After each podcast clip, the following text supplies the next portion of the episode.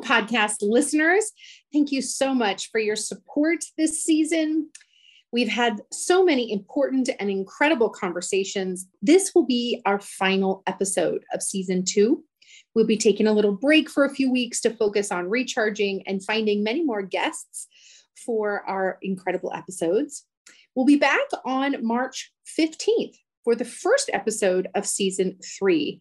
And it's quite the interview. I spoke with a midwife who focuses not only on bringing in new life, but also on caring for those approaching death and all of the work and the preparation and the celebration that it takes to have a home funeral. Uh, she spoke specifically about what it's like um, to support families after uh, a perinatal loss. So stay tuned for that amazing episode. Thanks again for your support and for remembering to take good care of yourself as you do for your clients. We really need you. And also, thank you for supporting our podcast. Please like and share it wherever you watch. And if you can leave us a review, it helps us in our reach so that we can talk to and support more midwives. Thanks, everyone. See you in season three.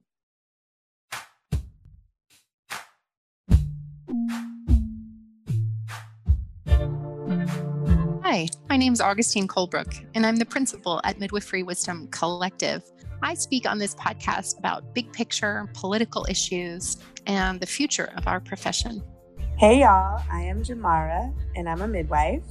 I'm also a birth justice activist and this season, I am looking forward to sharing stories of Black midwives and the communities they serve. Hello, beloved birth community. I'm Angela Love, nurse midwife since 2004, preceptor, and mother. I have a home birth practice called Midwife Love and a national telehealth practice called Midwife RX. My mission is to keep birth choices available and to educate the next generation of midwives for our daughters and grandchildren. Matriarchy Now.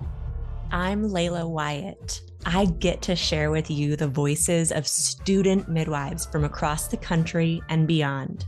This season, we focus on those students who just graduated, are about to sit for the NARM, or did yesterday, and we get tips and tricks for you for what happens at the end of the student midwife journey.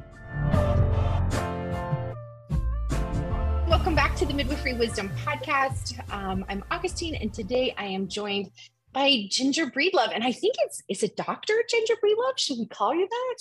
No, no, no, no, no. It's a PhD. Um, okay. And I rarely, you know, when I use it, Augustine, is when I'm in a conversation and I really want to make a point. Otherwise, I really never have that title uh, as a part of my conversation. Awesome. Yes, that's a great time to pull it out let's start with um with an introduction. Do you do you want to tell us your intro? You've done so many things in your life past president of acnm you've written a book. You run a big national organization. Tell us more. What do you do? What do you love to do? What's your passion project right now? Um you know i i think one of the things you're going to hear me say a lot in our conversation today is we, because I don't work alone, nor have I in the many things that have happened over my career um, and and that history is foundational to to I think um, what's happened today in the in the decisions that I've made about gathering other experts around me. I started out as a as a labor and delivery nurse, and very quickly was frustrated in how families were treated.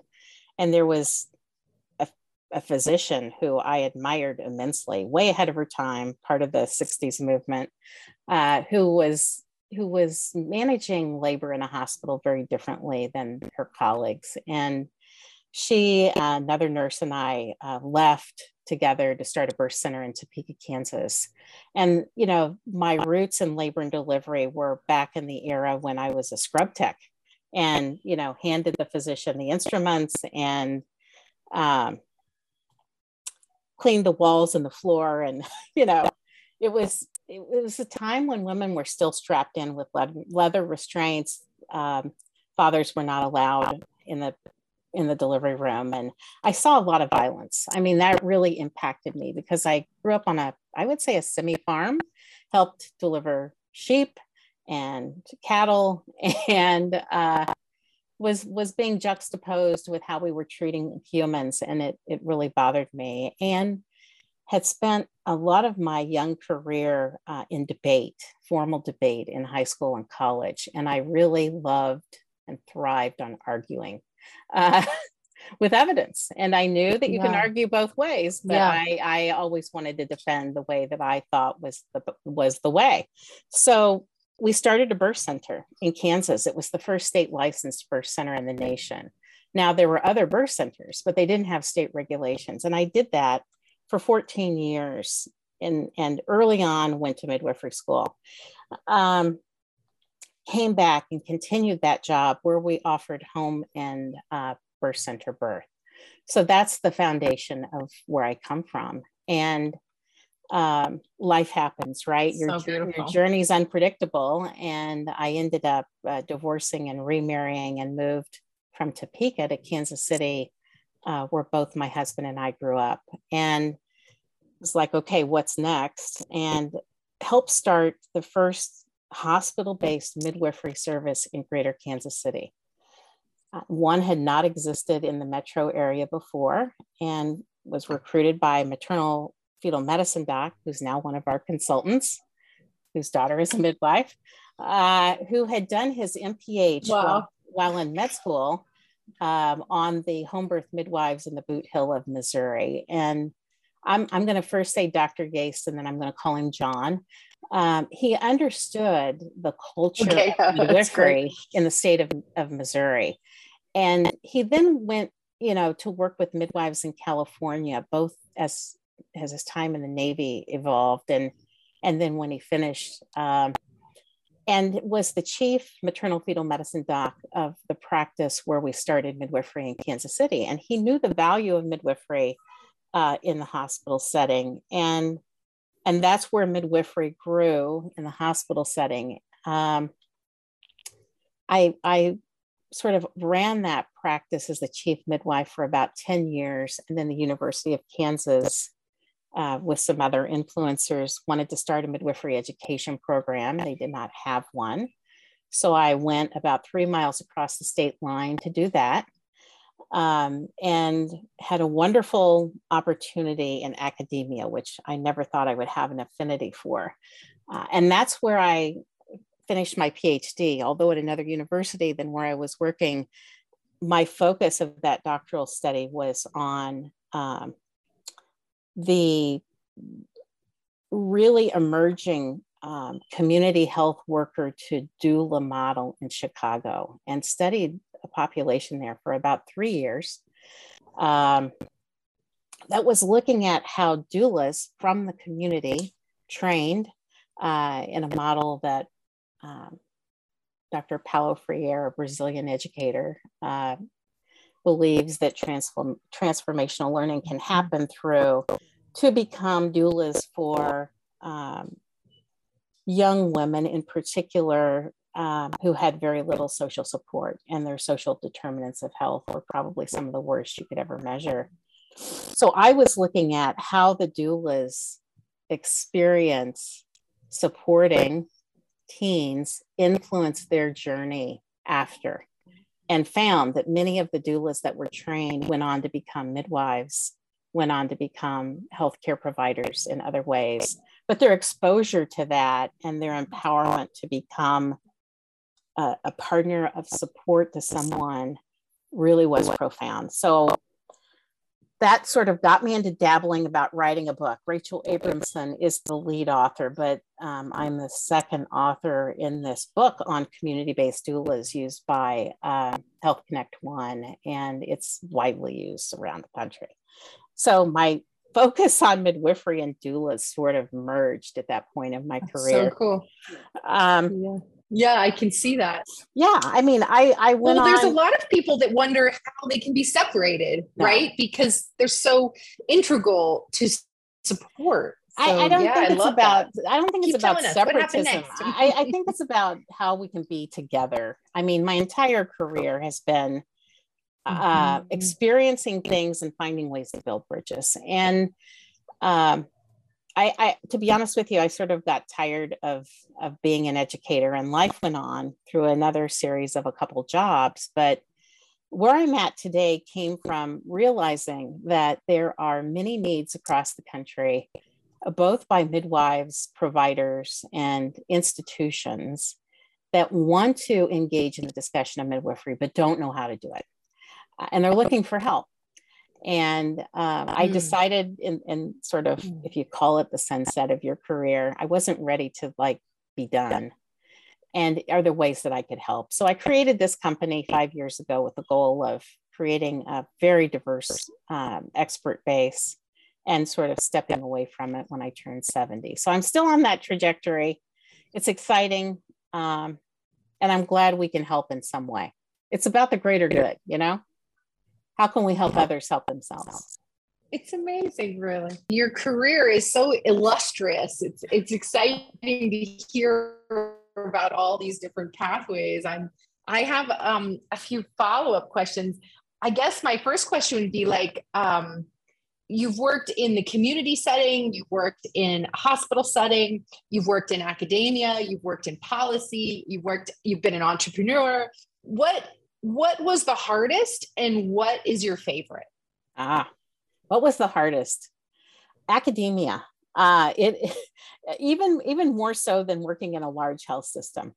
Um, I, I, worked in a very large, we call them R01 institutes, very large schools of nursing, where there there are large pools of research money with a PhD. You're expected to compete and become tenured. And I don't like games. In fact, I sort of fight them.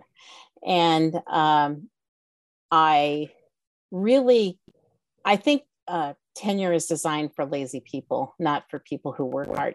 That's basically my opinion. And it's a constant challenge to prove yourself. And um, if people don't see my the value in my work, then that's their problem, not mine. That's kind of my attitude. So I fought that model a lot. Um, my favorite is what I'm doing right mm. now to not have a boss uh, to be in a team where we each bring creative vision, uh, have good discourse, find uh, resolution towards something that we're willing to reevaluate and, and maybe change the course a bit. Uh, it's so it's so much fun and um, it, it's also hard. I never thought we would grow as fast as we are right now. And so trying to keep the business model at a trajectory that you pick the right name, you know, provides a healthy balance of what we want to do because many of my colleagues also have other jobs. Uh, I don't. Yeah, it's hard when you've got a team that that's not quite as available as you. It's sometimes hard to get all the passion and get it out there and all move at the same speed. Well, so um, you spend a lot of time now advising midwives on how to be entrepreneurs. And I think one of the things that you've done is actually create um, financing models. And are you are you helping people get funding to start birth centers? Tell us more about what you're doing right now. That, that's an interesting question. Our, you know, I talk about our scope of work in buckets, right? We help individual practitioners. Some are not midwives.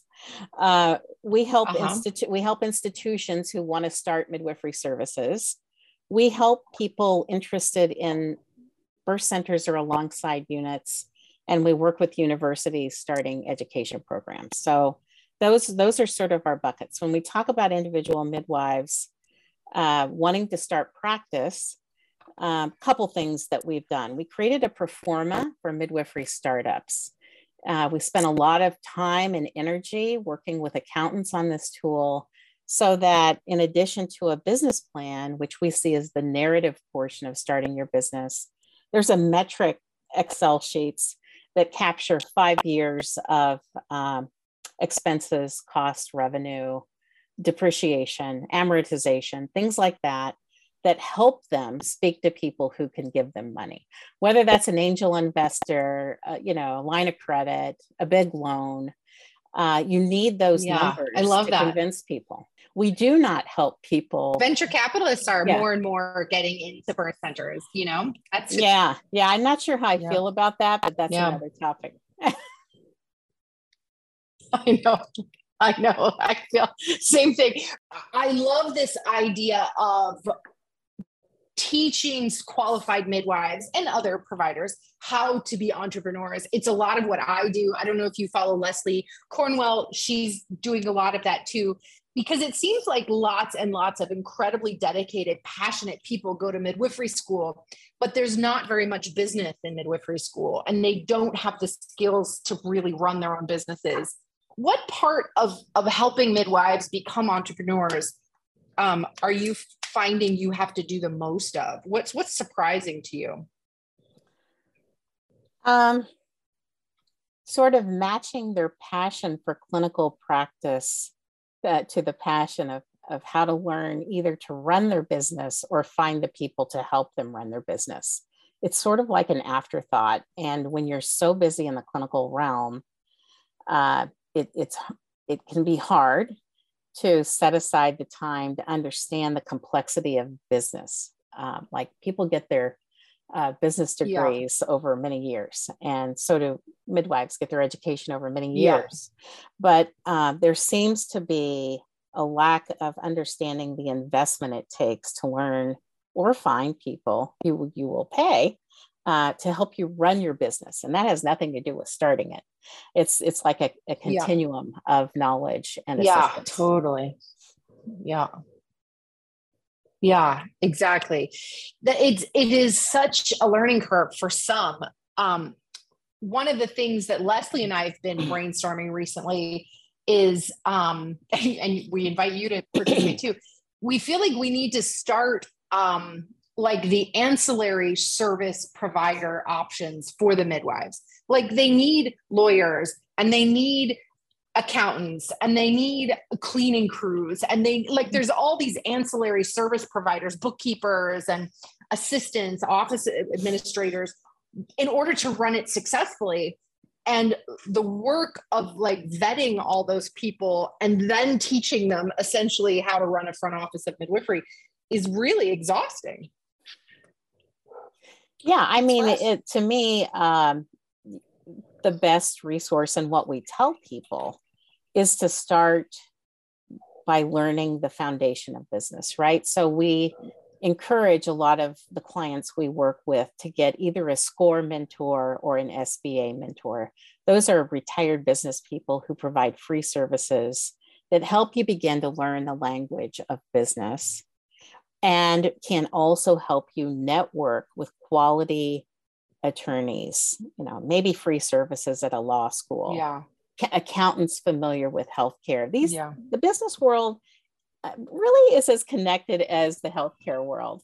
And um, we've had yeah, a lot of success exactly. with people going to their own community leaders to help find those types of services.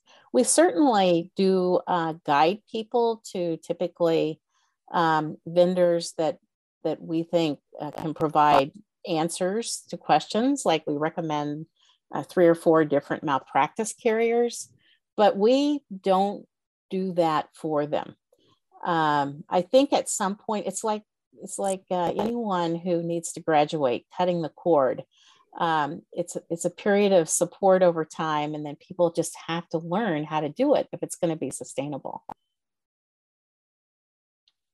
It's so true. It's so true. Well, so there's a lot of politics in CPM world. Um, I imagine there's also politics in the CNM world. Uh, what's what's the most frustrating for you when you when you're dealing with the institutions or the organizations or the mm. education mm. or the legislation or any of the parts that that create the CNM world? What's the most frustrating for you in that in that arena? Um, I'll, I'll, talk about AMC bid, uh, B midwives. So those certified by the American Certification, uh, American Midwifery Certification Board. Those are CNMs and CMs. Yeah, CMs and CNMs. Right. Sure. They are. Sure. They yeah. are. Uh-huh. I, have I've been uh-huh. programmed to to not leave them out because they're now licensed in ten states. Um, it's it's it's a combination. I know. Of, so exciting. It is exciting. Um, it's a lack of awareness uh, by midwives and the barriers that they're trying to break down. So it's it's two sides of a coin. again, getting back to the busy midwife, I did it full scope practice 25 years. It's exhausting. Uh, little time left over for the people you love, yeah. some R&R, and oh, by the way, I have professional issues that need my attention. That's the last piece of what somebody right. has time to do. But if you look at um, right. many, many, many issues, Augustine, Medicaid equity, uh, compensation challenges, contract challenges, uh, hospital privilege challenges, it's endless. Um, and you can't tackle them all at once. So there's power yeah. in number trying to get a state where I think change happens faster than the federal level, a state to organize and rally themselves around an issue uh, is the strategy we try to use. Brilliant, brilliant. I have kind of a, a difficult question for you. Um, I, I, hope you're willing to answer, but um, kind of a philosophy thing. What do you think is at the root of the the essential animosity between CNMs and CPMs nationwide? Um, I'll, I'll first say I think that's a pretty general assumption. Uh, I, I can't tell you how many very close friends of mine are CPMs and have been for a very long time. And likewise. And yet um, I still hear in so many communities about um, really, yeah. really negative relationships. And I just yeah. wonder like, what's behind that do you think? I, I think part of it is uh, and, and if you followed me over very many years you know you know my feeling about regulation. Um, i think yeah. defining the professional term midwife that is engaged in the exchange of commerce so there are services for money is part of the root of the problem. And in any business in America, anyway, in most countries, where there's commercial activity, an exchange of money between two people, there are typically legal uh, expectations of that service. And when we have a title so misunderstood between states in terms of hmm. regulations, mm. between people, between payers, it is a quagmire that we have not figured out a way to get through. Uh, and until midwives in general, all of us, are willing in this country to define a midwife with multiple pathways that has some form of consistent definition and regulation in all 50 states, we're not going to get out of this mess. That's so eh, that's so true. I think it's just my yeah. opinion. I mean, people disagree with me, and that's okay. But no, is- I think I think you're you're. I mean, I think it has to be either or. Like, if we could play devil's advocate for a minute, if there was no licensing and regulation, there probably wouldn't be animosity or if everything was regulated there probably would be wouldn't be animosity well, because the me, definitions are clear yeah but to me augustine and this is a difficult conversation it isn't about professional war it's about public safety and people Definitely. understanding Definitely. when you when i want to hire you as a midwife to take care of me that everybody in the united states understands uh, just like there are a variety of physicians, am I going to take care of my heart disease from family medicine or a cardiologist? I just need to know. Right. Then I can right. make my personal decision. We don't have that right. around the profession. Not at all. Term. Yeah, not at all. Mm-mm. So it's this ambiguity, lack of definition, lack of clarity for the public and the provider and the payer and the licensing, all the organizations all of that them. makes it so contentious. Yeah. Because people are kind of fighting for their position. That's exactly right. Exactly yeah, right. I agree. I agree. Well, so can we can we stay here for a minute and keep going a little bit further? So while there's this kind of animosity, let's say, even though you and I feel very passionately about all the types of midwives and some of my best friends are CNMs, but let's let's say that now while we know that there's this animosity nationwide among CNMs, CPMs, CMs, and I would say even in certain states, naturopathic physician, doctor, midwives, right? Because they're kind of they kind of have a 21 states have that dual degree.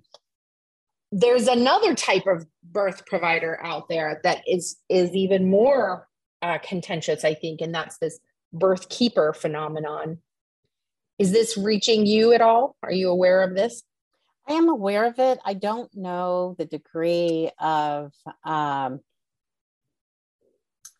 of influx into communities. I, I, would honestly say I'm very aware of the term, also free birth coming from uh, Australia, New Zealand, Europe, but I'm not sure how much that's integrated into perinatal services yet.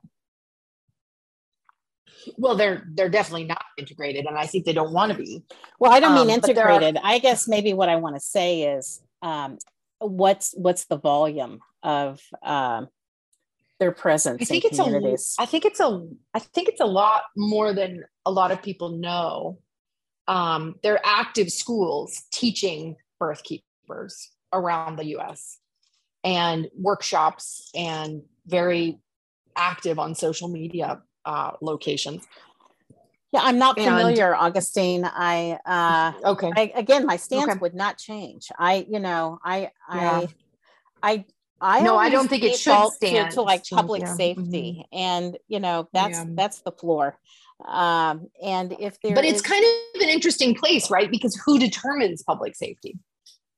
Well, do you want your pharmacist to not be registered and regulated? No, but do you want your herbalist to be? I mean, you know, I mean, it's like it's an interesting place. It's it's I think it's it's going to be interesting see how things come out. I mean, I don't know did you just follow did you see that the, the recent court outcome in Nebraska? No, um, you, you um, I, I, I, know there's one going on. I know uh, the attorney um, mm-hmm. who was representing the, the, the defense yeah. Uh, and I yep. heard that it came out amazing. Mm-hmm. successful, but I don't know much about it. Yeah. Well, it's fascinating. The the the the the um the final verdict in that case, um, the, the, judge cited two case laws that I think will be quite, quite fantastic and have long-term implications.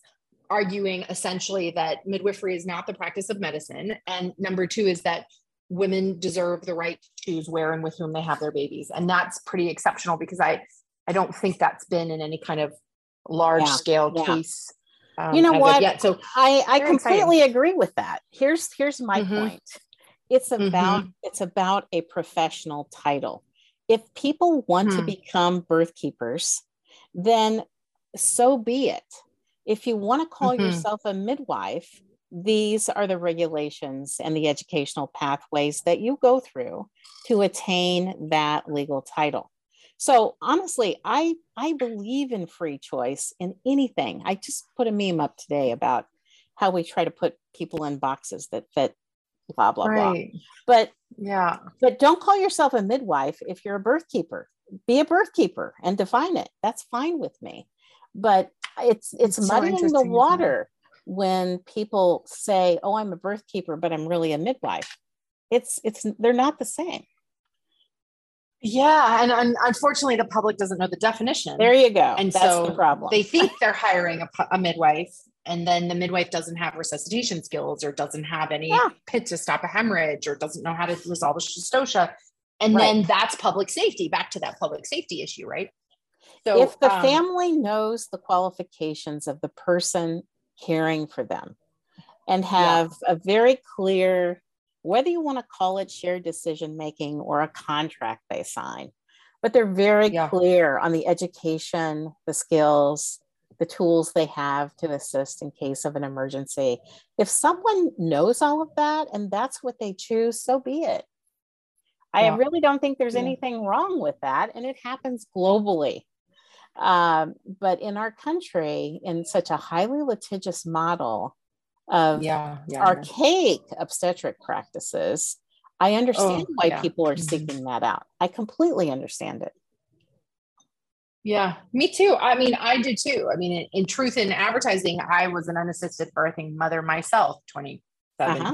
years ago, uh-huh. you know, 25 years ago, because because of the same thing. Um, and I don't necessarily recommend that people choose what they don't want instead of choosing what they do Right. want. Right. But I, I certainly understand the motivation. And I definitely understand the, the midwives, doulas, birth keepers who are escaping uh, any affiliation with the system in order to avoid what is happening, which is really inhumane in a lot Yeah. of situations. So Yeah. like I understand it. But like where where do we find the balance? And I think I think we're many years out from that.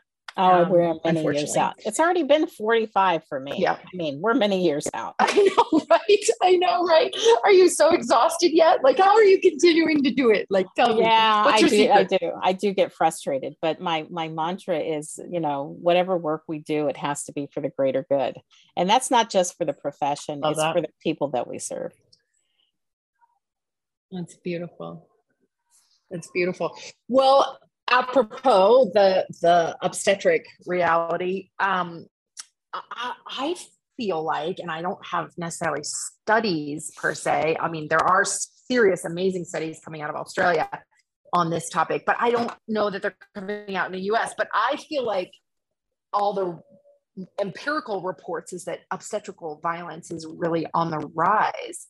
Um, I don't know that it's I on the really rise, fantastic Augustine. podcast. I, I don't know that it's on the rise. Maybe rise. it's just awareness. I think we're uncovering it. I mean, I we started this conversation Uh-huh, with me saying uh-huh. I watched it yeah, uh, yeah, 45, six Yeah. years ago. It's just now Yeah. being described, operationalized in research.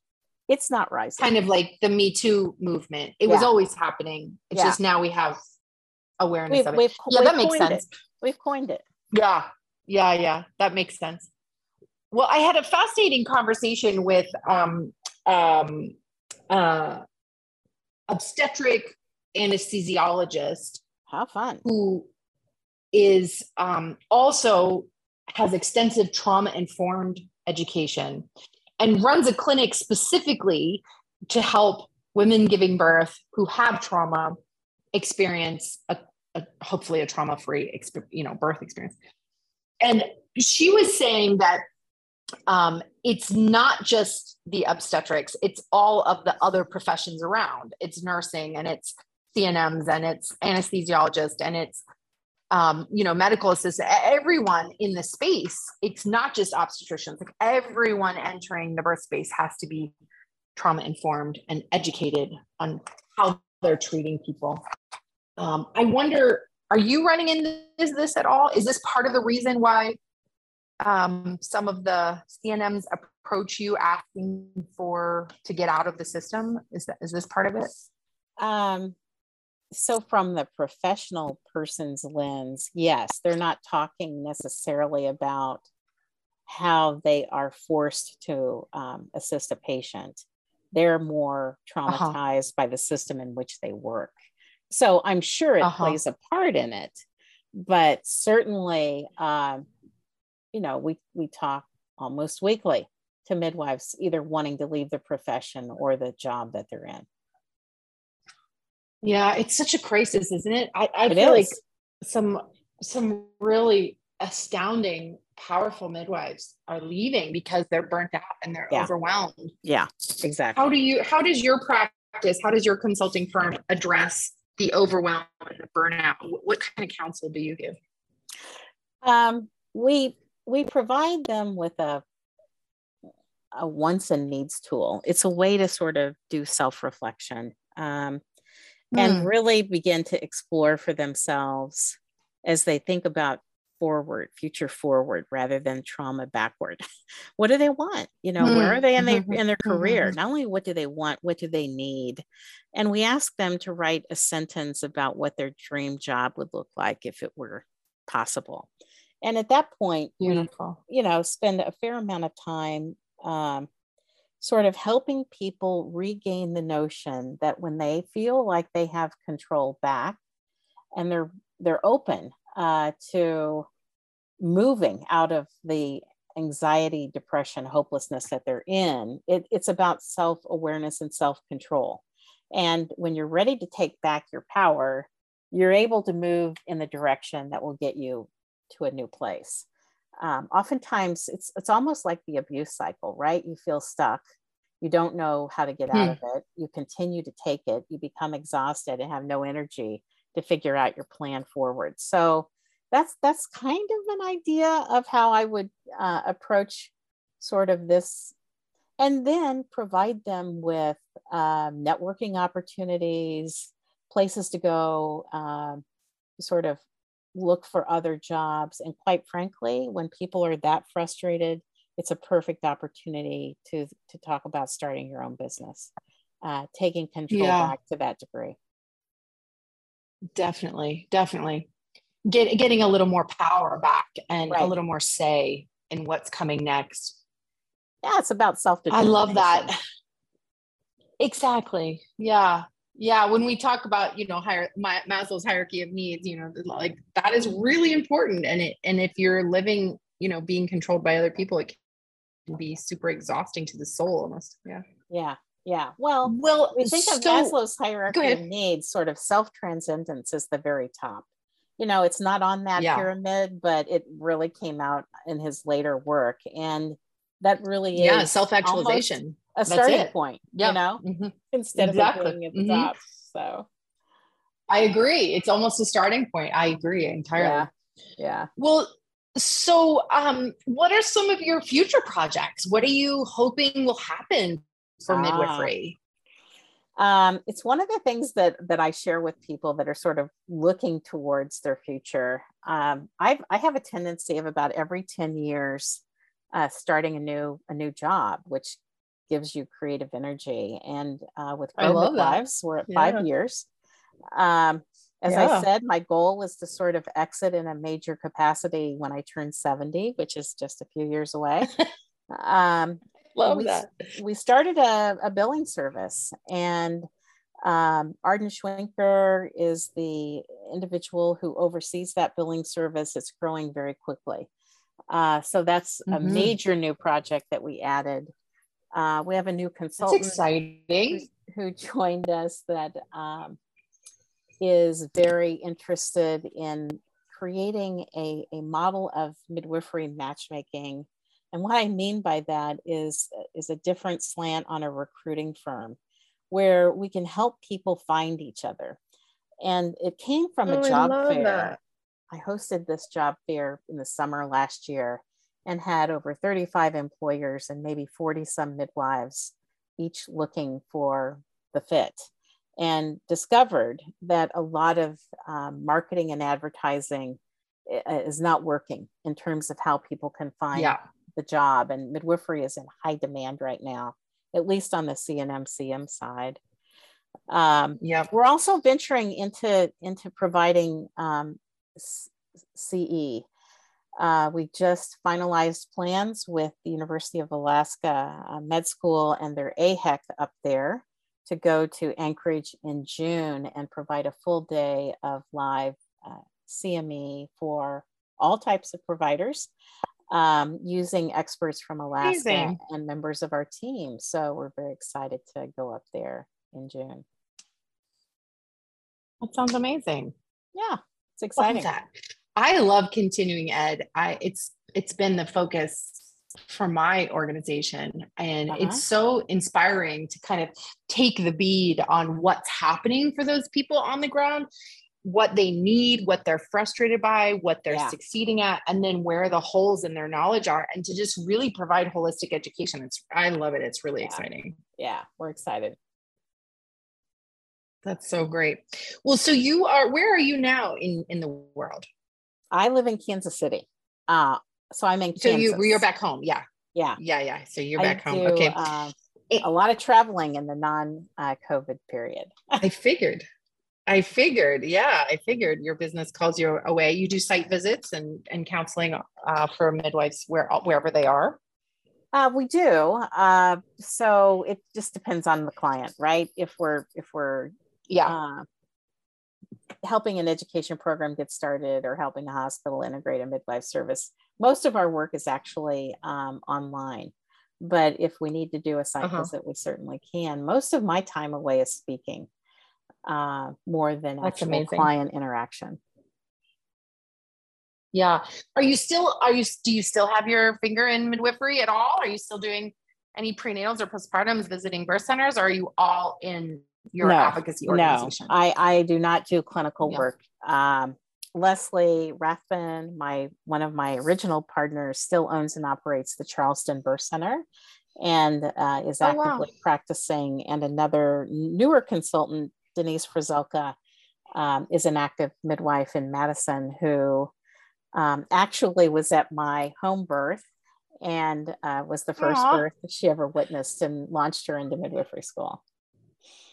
oh, that's such a great story. is. It's a great. It's a oh my great story. gosh, how amazing! Yeah. And that that was how many years ago? I imagine you didn't have a baby Ah, yesterday. I mean, No, no. Uh, he's he's what in his late thirties uh, now, and so she's been a midwife twenty five years in full practice.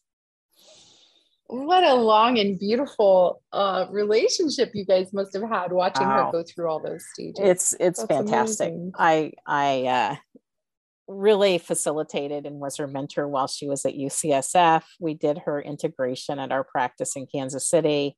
Then we hired her. She was one of my partners at our hospital based practice. Um, oh my god! and then she helped teach midwifery at the University of Kansas my 10 years there. So I've I you know she's a she's a, she's a nanny, a daughter, a best friend and a colleague. It's pretty cool. That's incredible. what an amazing journey. I Yeah. love that. Yeah. Oh, that's amazing. I was at a birth yesterday and Oh um, cool. and the mamas the mama said this is this is so amazing. I, think I need to become a midwife. and it made me think of all Ah, those all those mamas who have got to you know experience midwifery from Right. from all the midwives and then become midwives themselves and it, That's it's right. such a lovely full circle It's amazing. and that and that's uh that's that happened for you but kind of in reverse that's great yeah so um so you had a home birth yourself and um one one kiddo or more than that I, I have four sons. Um, the first two were Uh-huh. born in the birth center that I helped open. The third was born at home. amazing and the fourth was born in the hospital because the docs that I worked with um, said, you know, sorry, Ginger, but you know, we can't support your home birth. And I said, okay, um, I'll be in and out pretty quickly. So my labor team came to my home. I got there in 45 minutes, had my my fourth son, and was home in an hour and a half. So uh, but they had never seen that before in the hospital. It's a very big, prominent hospital, uh, you know, that all the athletes in Kansas City go to. And uh, it does have some residency training there. But I, at that point, I think I'd been the chief of that service for a couple of years. I was 41. And, you know, they were all like, What are you doing? And I'm like, I'm just having a baby, you know. No, I'm not going to have a we- we monitor. no, you're not going to take my baby to the nursery. yes, I'm going to leave very quickly. If you want to do AMA, that's fine.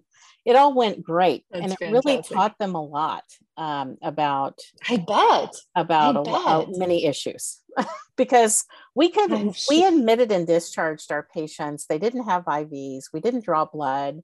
They had food and fluids Yeah. in labor. They were in the water. We couldn't do water birth at the time, Yeah. but the the my at my I was asked to come bring a birth center into a hospital, and I had left Topeka, and I had to do something in Kansas City, and I knew this physician knew and trusted the midwifery model of care, and that's what we did. We created a birth center in the hospital. Uh, we took care of the newborn. We admitted the newborn, discharged the couplet at, at six to eight hours if they wanted. Many did not want that. Very, very, very few of our, our our families had epidurals, probably less than 10%. And that was over 10 years because of the model of That's care we provided. So my my life experiences has led me to this statement. It doesn't matter where you give birth. What matters, the Mm. walls don't matter. What matters are the people that surround you, how you're trusted, Mm. respected, and provided safe care. Gosh, really believe that. that is the truth right there. That is the truth. That is that is tweetable, my friend. well, I've experienced it all. Uh, and so Yeah, it's, it's yeah. you know, and I've attended birth in all settings. So it's sort of like, Yeah. Um, Yeah. I know the I know the phrase trust birth sort of is whatever. Um, it's it's sort of the default of oh you don't believe in medicine. That's not what I'm saying. Uh, the human species yeah. has lasted a very long time on this planet uh, without the massive yeah. technology and, and over management that American women experience today. Um, and yeah, you know, at some point, it? it's got to mm-hmm. stop because we are hurting ourselves by believing technology is the answer. People are dying. Yeah, yeah, no, no they really are. Yeah. Well, you know, the, one of the things I would really like outrageous. To, I, I would really yeah, like to change ahead. the phrase of of wow, this is going to be harsh. I don't know how big a listener base you have, but uh, say it. You know, we, we talk, we talk about maternal death, but it's it's almost like how many women do we need to murder to get enough attention to say Ooh. the crisis Ooh. is huge?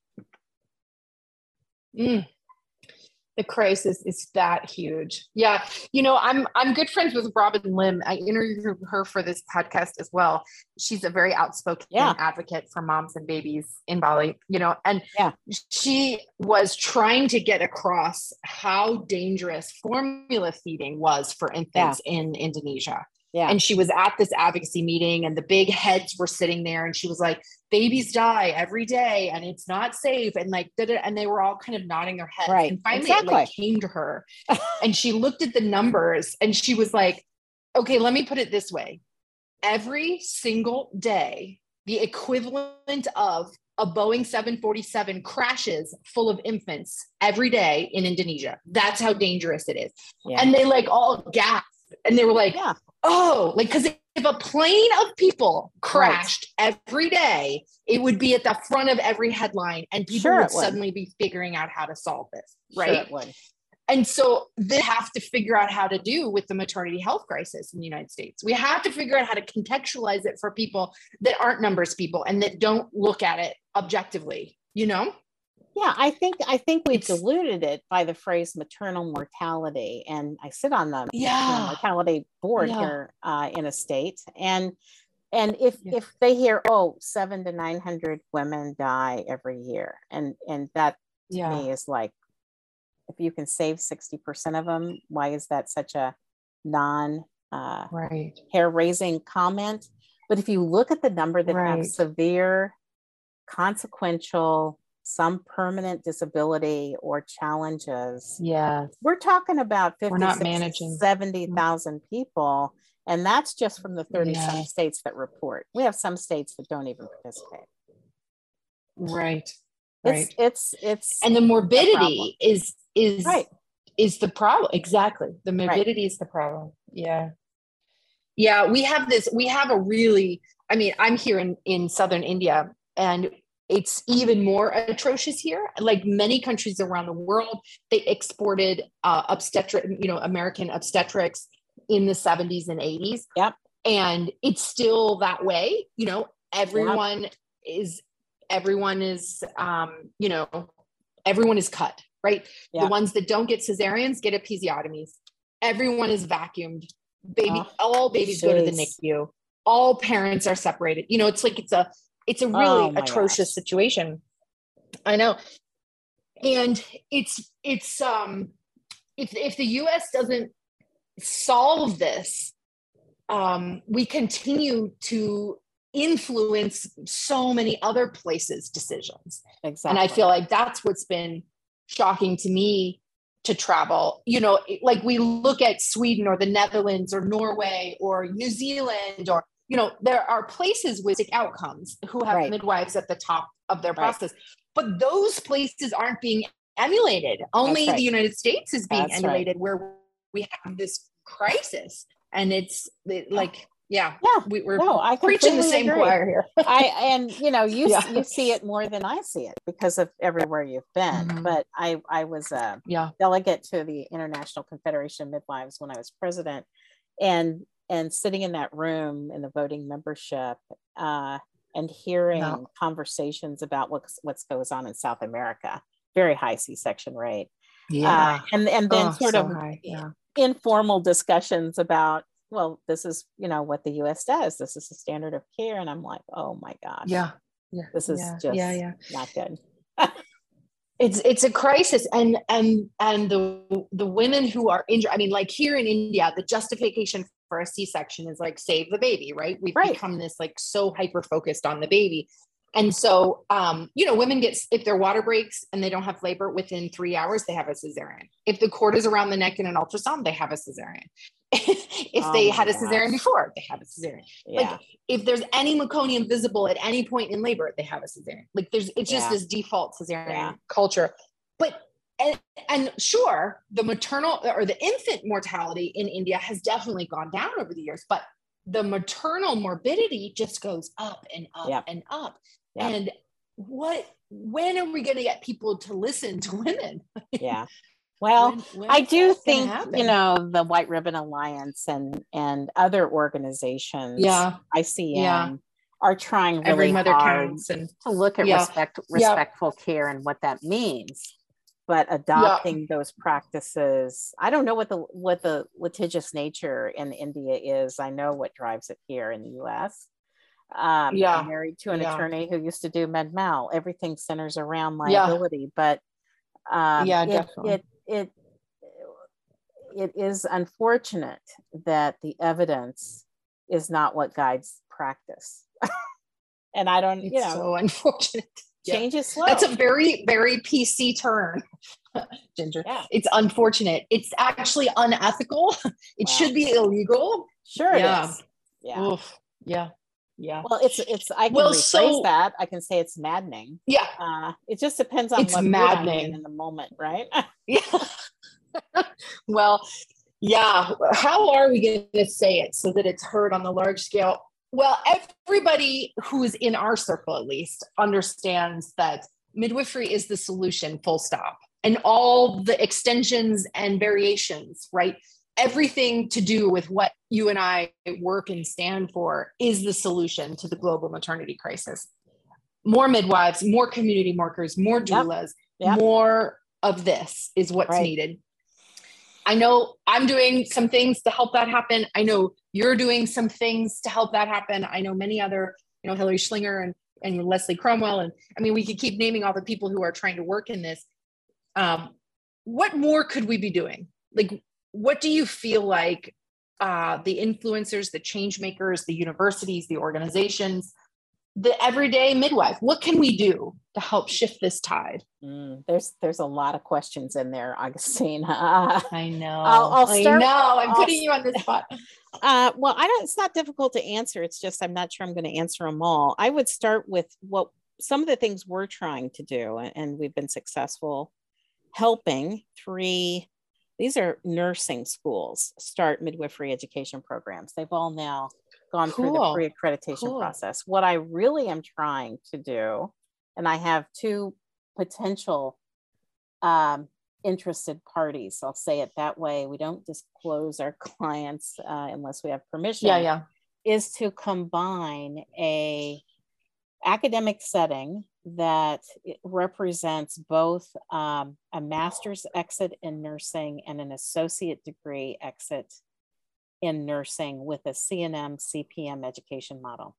So they are alongside education programs, both accredited, share faculty, share resources, and almost like sort of the model of going from a CNA to an EMT to an RN to a whatever. As people desire Yeah. and want to progress, those are seamless uh, bridges or steps to higher education if desired. But the pathways all provide uh, an exit with opportunity to get out there and start practicing uh, as midwives. I, I do not endorse the DNP exit for nursing programs. Mhm. Just my stance. Um, I'll help if people want It's that. not. It's, it's not, not- necessary, or it's it's, not, not, necessary. It's not- financially viable. Or, it, it's Yeah. not necessary. I, I look, Yeah. we've probably reviewed over 850 contracts. Many are DNPs, Doctor of Nursing Practice. There is Uh-huh. no difference in salary, Uh-huh. none.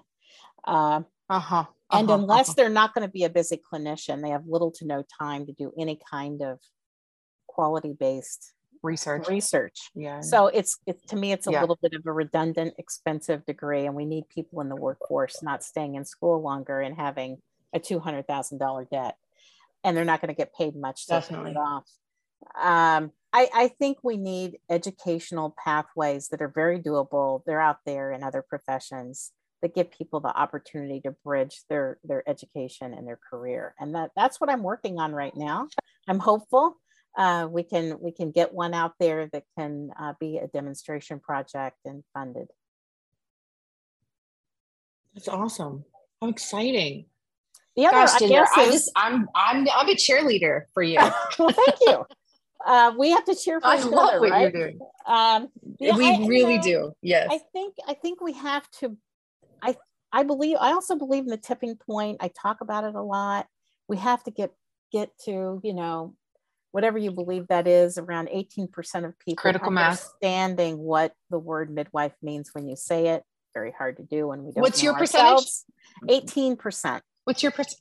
um, That's what you feel like is tipping point? yeah and um Huh.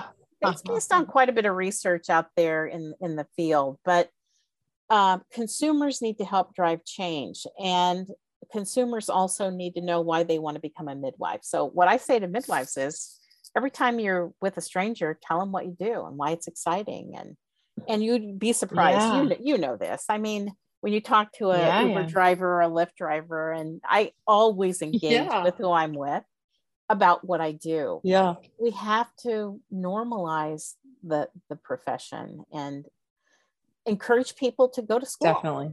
and we can do that Definitely. if we choose to